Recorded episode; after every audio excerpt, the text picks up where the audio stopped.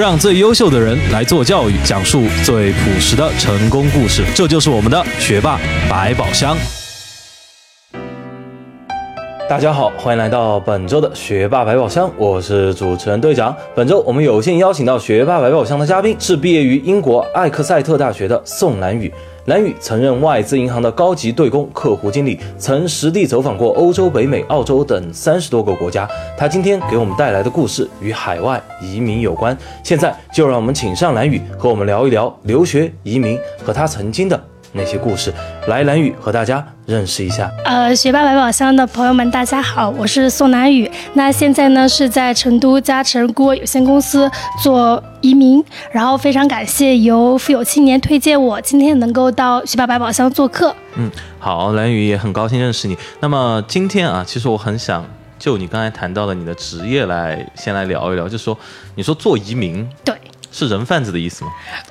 呃，这个问题我可我觉得可以这样来说，就是，呃，因为像我之前是在英国留学的，是，那我当时是去留学之后，我才能感受到，比如说一个有身份和没有身份的同学他们之间的一个区别。那你说的人贩子，我觉得不像，我觉得更像是更打开他的那个生活方式。像我之前有个客户，他就说他小儿也在英国留学，他就说我可以同时在英国生活，我也可以在选择在中国生活，那我可以同时在这两个国家之间去生。生活，那这只是我一种选择生活方式，我只是把我们家生活方式一个打开。那么，呃，你刚才说到的有身份和没身份，指的是说有当地的国籍和没有当地的国籍，是这个意思吗？对，这个就是我们移民当中一个比较容易混淆的一个概念了。通常我们说的就是移民呢，只是说帮我们的客户拿到这个国家的永久居民身份。OK。但是他的国籍呢，还是我们的中国国籍，我们持有的还是中国护照。就比如像我们通常知道的，就是美国的那个永久居民就是一张绿卡，然后我们加拿大的那个永久居民就是枫叶卡。那我们澳洲的永久居民呢，其实就是它的一个医疗卡 Medicare 这样来显示。OK，对。所以说，那么这个工作主要是。就是你平时的工作内容主要是什么呢？然后它面向的客户群又是哪些呢？我平时的工作主要内容就是针对我们现在的一些移民群体客户呢，主要是高端客户。那根据他们的一个需求去选择，就是比较适合他们的国家的一个移民方式。打个比方来说，像我们十年前的话，可能我们。因为最长的留学国家，肯定第一留学国家是会选到美国，而且美国也是自费留学最多的一个国家。那为什么会越来越多的家长在留学之前就会考虑把移民身份办了？是因为十年前的话，留学美国我们可以约等于移民美国，因为那个时候的留学学生不多，然后在美国能够提供的工作机会。它是刚好能够匹配的，因为我们知道 H1B 抽签，但是现在呢，像去年开始就去美国留学的学生已经超过了一百万，然后中国留学生的话是占了三分之一，也就是有三十万人。但是毕业之后哈，我们去抽那个工作签证，它八点五万张是没有变的。那也就是说，我们毕业之后能够抽中在美国工作留下来的机会非常少，四分之一中国学哦，对。就是实际下来来说的话，中国中签率可能只有百分之八点四。然后在读书期间来说的话，最近有个新闻大表知道，就是就是有说就是要呃缩紧那个航空航天那个专业的一个签证，是因为如果说这个学生他是有绿卡和没有绿卡的话，它的区别就在于有绿卡的学生他是可以选择在美国读法律、读医学，然后也可以读航天航空的。这是第一，不受那个政策限制，对，不受专业限制。然后第二，因为我们知道美国大学分类很多嘛，有公立学校、私立学校，还有一些文理学校。是。那学费上来说的话，如果说他是有绿卡的学生，他公立学校的学费他是按照本周来，他是可以便宜的三分之一到三分之二的。嗯。然后另外一个就是说，在他毕业之前，因为我们现在家长越来越讲，就是说我们应该把自己所学到的。然后跟我们的工作进行一定的结合，是对，这样我们才能够知道说未来的职业应该怎么去规划。然后像在读书期间的话，如果是有绿卡身份的学生，他是可以随意找工作的，嗯，对。但是如果是没有绿卡的学生的话，他的工作机会就只能在校内，校内就主要是一些比如说图书馆，然后做的可图书馆的一个管理员。然后如果说做得好的话，可能可以做教授的一个助教。是，但是这类工作的话，实话说，它最多是可以积累一下我们的留学经历，然后丰富一下我们的留学生活。但是你说对于以后的职业的一个含金量来说，是会非常少的。非常少。对，像现在很多国外的那些就是。公司他招他就会要求这个学生是要有身份的，为什么？因为对于一个公司来说，它的培养成本也会很高。是，他不希望说你能力有了，但是因为你没有身份，你还是只有回国。明白。那也就是说，其实刚才这个蓝宇的这一段话里面信息量还挺大的哈，就是在跟我们说，第一个有身份的同学呢，就咱们说的有当地身份的同学哈，这个在专业选择上其实是不那么受这个。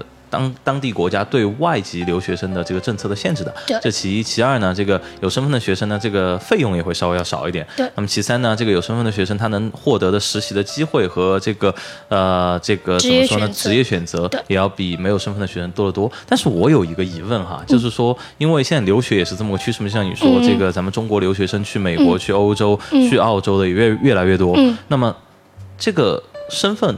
怎么样才能在去留学的时候就把它规划好呢？而且它的成本和费用又会是多少呢？嗯，现在留学的话，一般我经常会跟客户分享到，就是有一个规划，就是说在留学之前，我们一定要把移民规划考虑进去。是。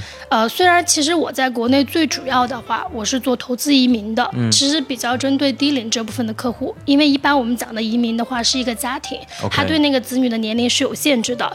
但现在成都这边大部分出国的话，他其实还是高中算低龄，但是已经偏少，然后大部分是大学之前出国。现在美国像刚刚有提到说，美国确实没有留学移民的机会了，几乎不等于。但是目前来说，还有留学移民机会的国家，像加拿大和澳。洲，因为这两个国家的话，因为它的地域很广，但它人非常少，一个三千万，一个两千五百万，所以呢，虽然它是一联邦国家，然后，但是它每个就是它，比如说拿加拿大来说的话，它联邦有联邦技术移民，然后它每个省有每个省的就是省提名的技术移民，而且说实话，加拿大的话，其实我最建议的就是走留学移民的路，因为这是。成本最节约的，而且你读书就在这个国家，你懂这个国家的文化，你有这个国家的文凭，然后你也了解这个国家有什么样的工作机会，而且你的成本非常低。你知道，像美就是现在加拿大的联邦投资移民来说的话，最高是要投到一百六十万加币，也就接近一百万一千万人民币。对，但是如果是你留学移民的话，你留学之后，他会给你三年免费的工签。这是第一，那你有三年的时间可以在加拿大找工作，积累工作经验。同时呢，你可以通过联邦或者技术移民去寻找你的那个移民机会。当然，前提肯定你还是要有能力，但这个会比美国好。美国是你有能力，但是没有那个名额。加拿大是有，所以的话，我就会建议说，呃。留学之前，如果说已经比较高龄了，比如说本科再出去，那肯定走留学移民的路。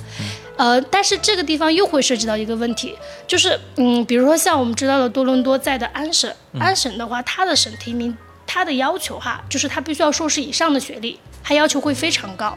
那这个时候有一些草原三省，比如说阿尔伯塔、曼省这些省的话，它要求会更低一些，所以偏嘛。更偏对，就是像我们西部大开发这样，它要求就会低一些。甘肃、宁夏，呃，陕西。对对对，那我们家长在学生选之前哈，就是说，呃，如果说他想留下来，那我觉得本科是可以去稍微偏一点点的省，先把身份拿到，拿到之后呢，你再用有身份的这个身份去到更好的，比如说国家，比如去美国，或者说留在加拿大再去深造，我觉得这个是 OK 的。就曲线救国，曲线救国。那么从刚才所说的，能听得出来，就是蓝宇对于这个留学的这个政策和留学的这样一个态势是有比较深入的研究的。那么其实我就有一个问题了，这个问题就是说，怎么会想到来做咱们就是这个移民的这一块的这个工作的呢？你跟你大学学的专业有关系吗？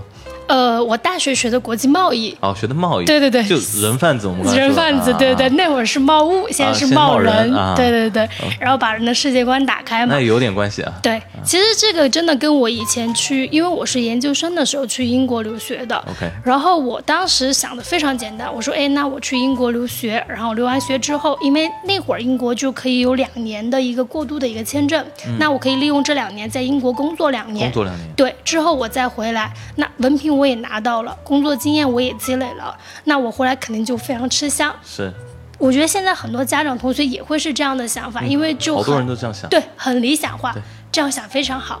但是在我我是一一年申请去英国的，我申请申请申请着，那个政策就取消了。取消了。对，也就是说我毕业必须马上回国。OK，对，然后那我也得去，然后我毕业之后就马上要回国，这是第一个问题。第二个问题就是我当时才会发现说，我回国之后，包括现在也是一样的，回国它有个就业之后的问题。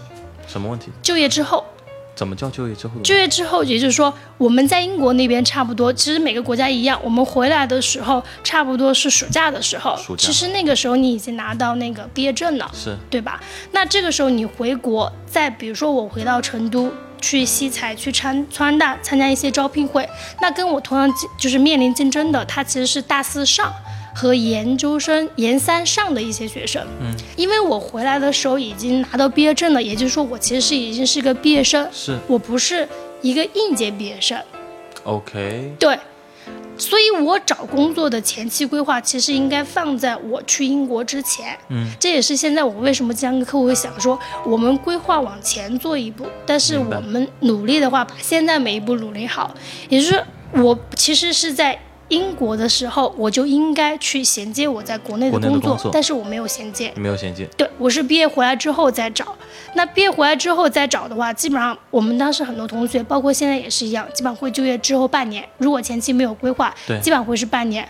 然后那会儿第一份工作，当然回国之后，在英国那边也学的金融，然后当时也想进外资银行，觉得会有那个光环在，就是会说活成别人眼中的自己。高大上嘛，金融对对对对对，外资银行嘛，对，然后就去了，然后去了之后，做了差不多两年多的时间，不喜欢，不喜欢，不喜欢为，什么呢？理念不喜欢。我更多的见到是，比如说这个企业非常好，上升期的时候，可能给我们部门能带来非常多存存款的时候，呃，从上到下也好，就对这个客户非常好，然后非常尊敬，这样去回访。是但是大家也知道，当时一二年、一三年的时候，房地产房地产行业非常不景气，那会儿倒了非很多企业，是，我就一下看到企业就倒了，就垮了，我就能看到就是领导就不理客户，然后客户都说，他说只有你，只有我跟我当时另外一个领导。就是会接他们电话是，会帮他们想办法，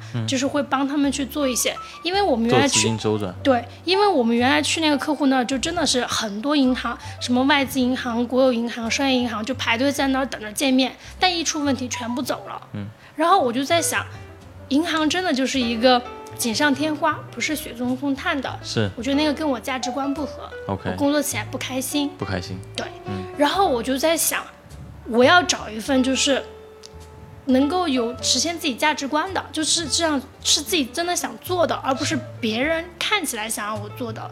所以我当时就在想，做移民那个工作是我有一天洗澡出来想出来的，临时临时想出来的，因为我当时想银行提辞职，但是副行长、行长都不让我离职，给了我三个月的假期。说小姑娘休息休息，冷冷静冷静对啊。所以外资银行还是好啊，给给假就给三个月啊。我们银行第一人。然后当时临到要回去工作的时候，我在我在银行就是遇到非常多非常多重要的朋友，因为我工作不同，其实不同工作那些朋友对我来说影响特别大。是。他们就让我，他就跟我说说，觉得我的性格就是因为喜欢跟人打交道，而且比较啰嗦一点嘛，是。就说你其实可以去一些领事馆类的工作。OK，就他有说这句话，我就听进去了，可能就是一点我就听进去了。然后第二是因为我当时是去香格里拉酒店参加一个活动，刚好楼下就在做移民的一个活动。那会儿一三一五年刚好是欧洲购房移民很火的时候，是而且刚好我在要就是要工作之前，我又回了一趟欧洲。嗯，然后回来之后，我在想，要不我去做移民吧？因为我从英国回来这几年，我就一直跟我爸爸说，我想再回英国，就是我觉得我更喜欢在英国时候的自己。但是我出去之后做什么呢？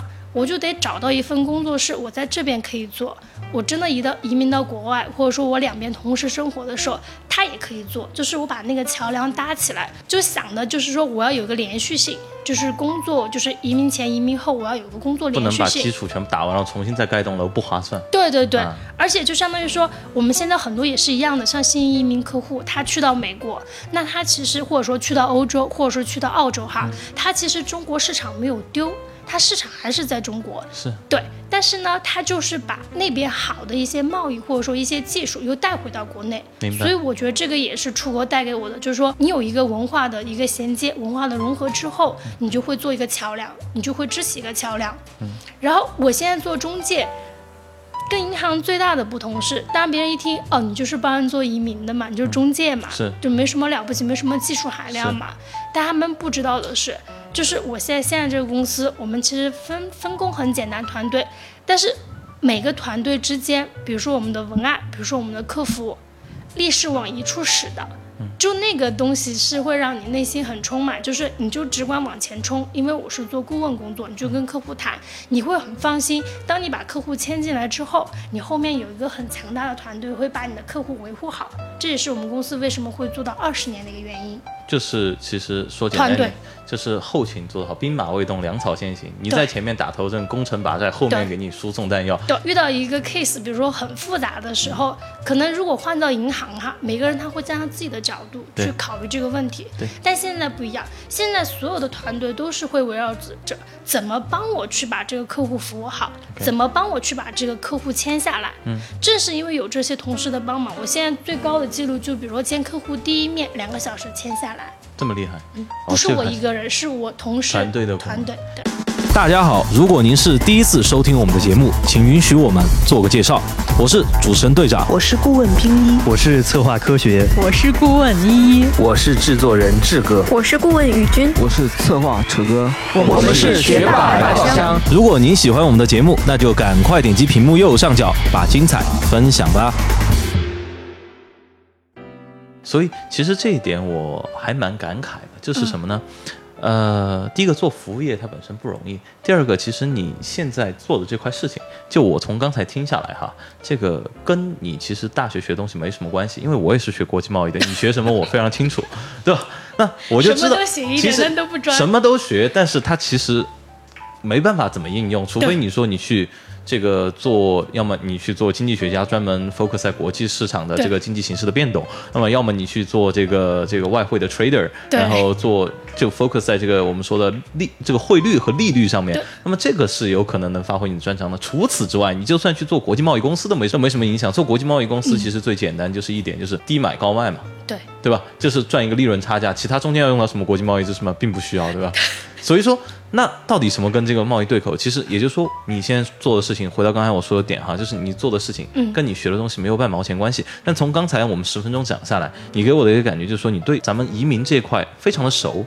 我能问一个问题吗？这个问题我是代表我们广大还未毕业，甚至还没有考上大学的我们的听众同学们问的，就是怎么样才可以在一个行业里做到这么的精深？因为像我们的同学们在读高中还是读大学的时候，出去的时候都是一张白纸嘛，对不对？都是一张白纸嘛。我们之前有一个这个呃，来到我们。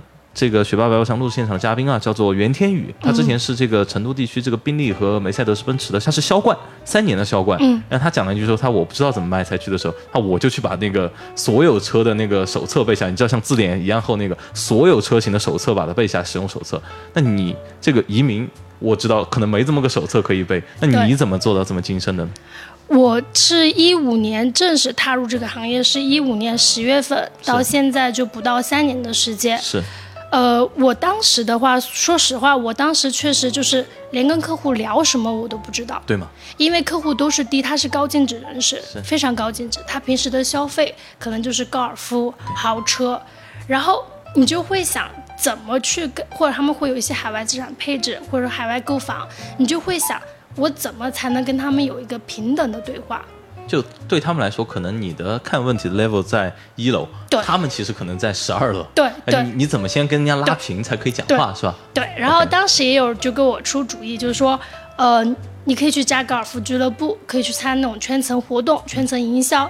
说实话，我觉得那个不是我的兴趣，而且就是因为现在大家会讲究一个人脉的话，就是说，好，哎，我们彼此介绍认识，你可以认识很多朋友，是，但是别人能不能够记住你，是别人记住你的标签是什么，那个是要靠你自己的专业去把它丰富、饱满、立体起来的。是，然后我也发现，就是因为我在国外其实只有一年多的留学经历，那我可能面对的客户，他们的小孩儿可能就是初高中就在英国，或者说就在加拿大，或者就在美国、在澳洲。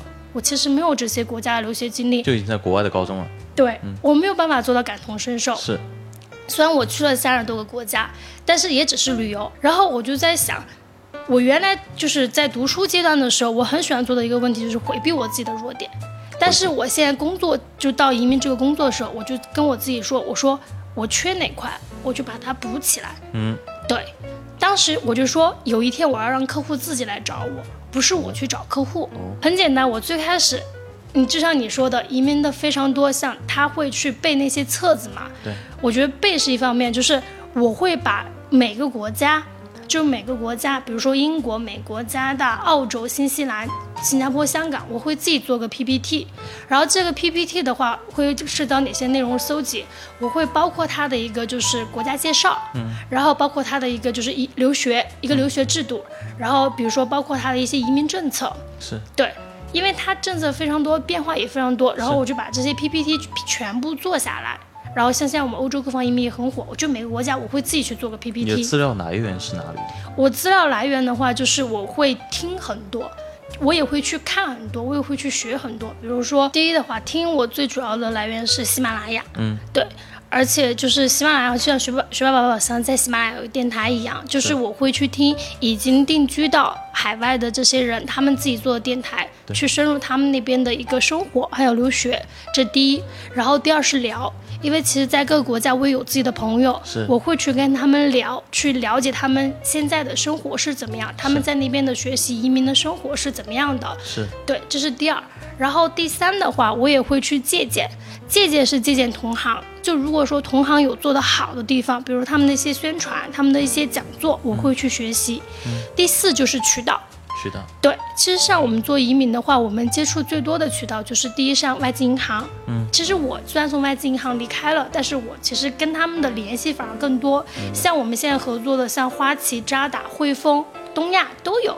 就是你会觉得你跳出一个行业，你你跳出来之后，你其实是以更大的那个胸怀去拥抱它，你会有很多火花出来，因为每个。就是银行有它自己的特色，还有一个就是成都现在很多国际学校，从最开始国际学校老师非常排斥跟移民公司像我们这样的顾问合作，他会觉得说我们之间是有那个冲突在的。是对，到现在我就慢慢去学习他们的一个偏重点，就为什么他会觉得说我们是鼓励孩子出去的，但他们是希望孩子在成都这边接受国际教育的学校。说实话。你慢慢跟他们沟通了解之后，从冲突到一个交流到一个合作，现在我跟他们是非常好的朋友，就是他们愿意就跟我一起做活动，然后以家长能够吸收到的干货去做一些活动，而且这个嘉宾出也是出的我自己的移民客户，就他们会觉得你是真心想去做这样的一个分享工作，所以我主要是通过这四块去收集资料。明白，对，然后第五的话，当然还有像我们公司。我的就是前辈，他们都是有十年以上的工作经验，他们积累了非常多，然后我也会就是加上公司的资料，这样我就会形成自己的一个 PPT 的内容。嗯，然后其实当时有 PPT，其实锻炼自己的逻辑这是第一步。第二的话，我就会说我要把这个展示出来，就像我们现在社会变化很快，就是你以前学的什么专业，跟你以后做的行业其实是比较就是没有弱关联，弱关联，对我觉得以后的一个人的职业它是很综合性的，它不会固定到一个行业。对，所以第二的话，我就赶了个网红潮流，成立了自己的公众号。公众号对，成立公众号也非常简单，想法非常简单。第一，我希望这个客户在接触我之前，通过我的文字能够感受到我的专业。明白，对，第二，很多问题客户都会问，我如果都答的话，确实其实挺费时间的。对对对，我就会把大家比较关心的一些问题，全部把它们写下来，就分不同的主题。像我之前写过一期那个赴美生子。也是基于一个根本没有见过面的朋友，他对这块很感兴趣。我说那 OK，我刚好有朋友在美国，他生过小孩儿，我就请他跟我一起，就像今天咱们这样访谈节目。是因为如果是传统赴美生子机构的话，他就会说赴美生子怎么好，怎么好，怎么好。但作为一个移民顾问来说，我会从一个家庭的全局观来分析。嗯，赴美生子是有很多好，但是你真的能不能够享受得到，是要打一个问号的。明白。对，呃，我不知道我们的听众有没有发现，就是其实咱们蓝宇的这样一套的一个方法论，其实对于我们所有的人都是可以适用的。就是说，OK，在我完全不懂一个行业的情况下，那么。或者完全不懂一个专业的情况下，我应该是怎么做？你应该做的事情是，你用尽你所有能想到的办法去聊、去搜集这个专业的信息，管它是你看得懂的还是看不懂，你先找来，找来一个一个看，把你看得懂的先吸收进去，看不懂的拿去问人，对然后再去问人，问什么呢？问这些人的经验。第一，你有基础知识了，你有书面知识了；第二个，你就去找活生生的人去问他们说，OK，你在这个行业的经验是什么？你的看法是什么？能不能教教我？这个时候他会教你一套判别你手上资料的一个标准。对。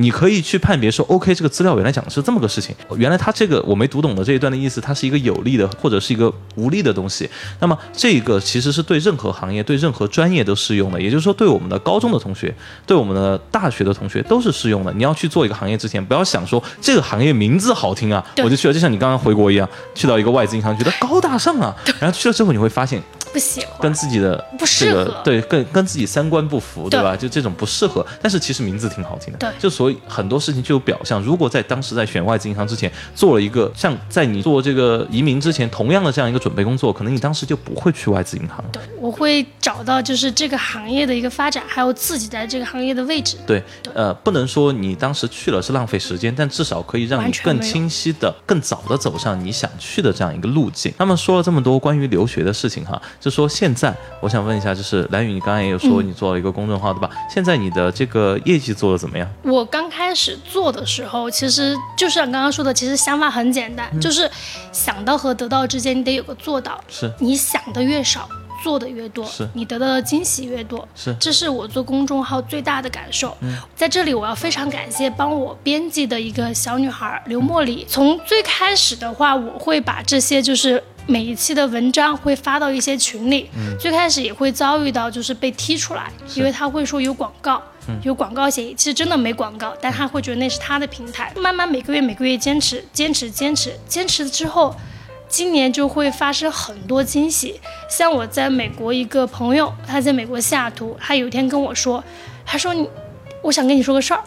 他说你知不知道在异国他乡，就是有个人拍着你肩膀说你跟宋小爷是不是朋友？嗯，他说那种一脸惊喜又很懵的感觉嘛。然后他就问那个人说：“哎，你怎么认识他？”然后他说：“他在我们移民圈可有名了。”然后还有一些，比如我的客户，他其实自身来说非常优秀，是北大、清华毕业的。嗯。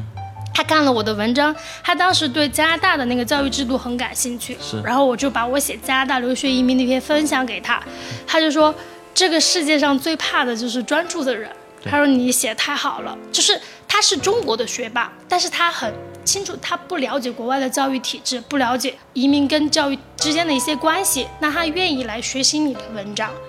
然后还有就是，比如说像，呃，我们这个行业比较有名的一些大平台，他们就会主动来要求，就是来看能不能转载我的文章，这样会被会给更多的人看到。是。对，然后再一个，因为像我们做移民公司也会有很多活动嘛，然后我们做活动，我最开始让我去主持，我可能一个礼拜都很紧张，是。对，但是到今年有做一些留学移民的一些分享、讲座的时候，我把 PPT 做好，然后完全没有准备，没有稿子，没有彩排，没有预演，下面坐了一百多个人，然后我讲一个多小时，早上十点钟，没有一个人离开，大概只有两个人打瞌睡，嗯，然后有七十三个人手动输入宋小姨在成都加我，OK，讲完之后，跟我做的每一个交流，站起来都叫我宋老师。嗯，他不像我刚开始踏入移民的时候，别人说，那你就是帮人做做移民的嘛，没有技术含量。对。到现在，客户跟我说的话是，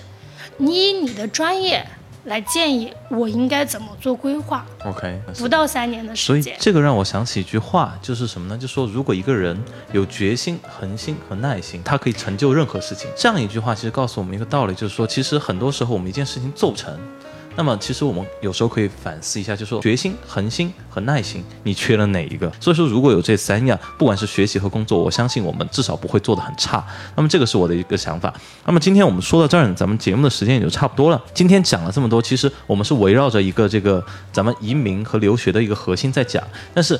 其实，在这个过程中，咱们的今天的嘉宾蓝宇哈，讲给我们一些，包括新进入一个行业的时候，应该如何从一个小白。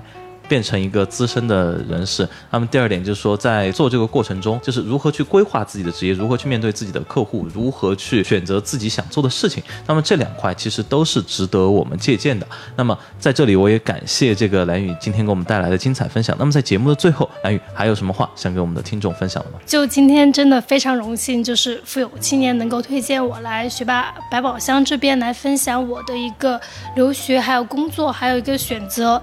那我就想给听到的，就是家长或者学生朋友说，留学来说的话，留学的主体肯定是我们的学生。然后家长经常会说，那我不懂，我就把它交给中介老师，或者我把它交给学校老师。是我其实很鼓励家长帮孩子一起去发现最适合他的留学国家，最适合他的专业，或者最适合他的规划。就哪怕你嗯实质性不能做什么，但是你的支持。你的赞同、你的鼓励、家长的鼓励，对孩子来说是非常重要的。而且你只有越多的去了解国外的生活，那孩子去到那边之后，他的一个变化，他才会跟你分享，你才不会觉得说你跟他之间的距离是越来越远。是。然后作为我们学生来说，我就希望你在出国留学之前。不要觉得说啊，我拿到了就是满意的 offer，那我是不是留学的路就画了一个很完完美的一个句号？错，那是你独立成长开始的第一步，才第一步，第一步。嗯，你之后就是你细到你的学业怎么规划，你今天这顿饭午饭吃什么？大，你要大到你的学业和你的工作怎么去做一个很好的一个衔接？嗯，你是回国。还是留在国外，还是你要在这个中外之间做好一个桥梁，这个是你需要在学生期间就需要去规划好的。是。再一个，当你回来做第一份工作的时候，不要再觉得有一点点不如意的时候，你就去换，或者说在你换工作之后，你去后悔前一段工作。你做的每一份工作，你做的每一份努力，都是都是算数的。不要光想，不要去抱怨，多去做，多去尝试。好的，不要光想啊，不要去抱怨，多做多尝试。那么这个是这个我们今天的嘉宾南宇给大家最后的一段叮嘱。那么希望大家可以从今天的节目里收获你们自己想要收获的东西。那么好了，这就是我们今天学霸百宝箱的全部内容。感谢大家的捧场，我们下周星期四晚十点学霸百宝箱不见不散。再见，南宇。再见。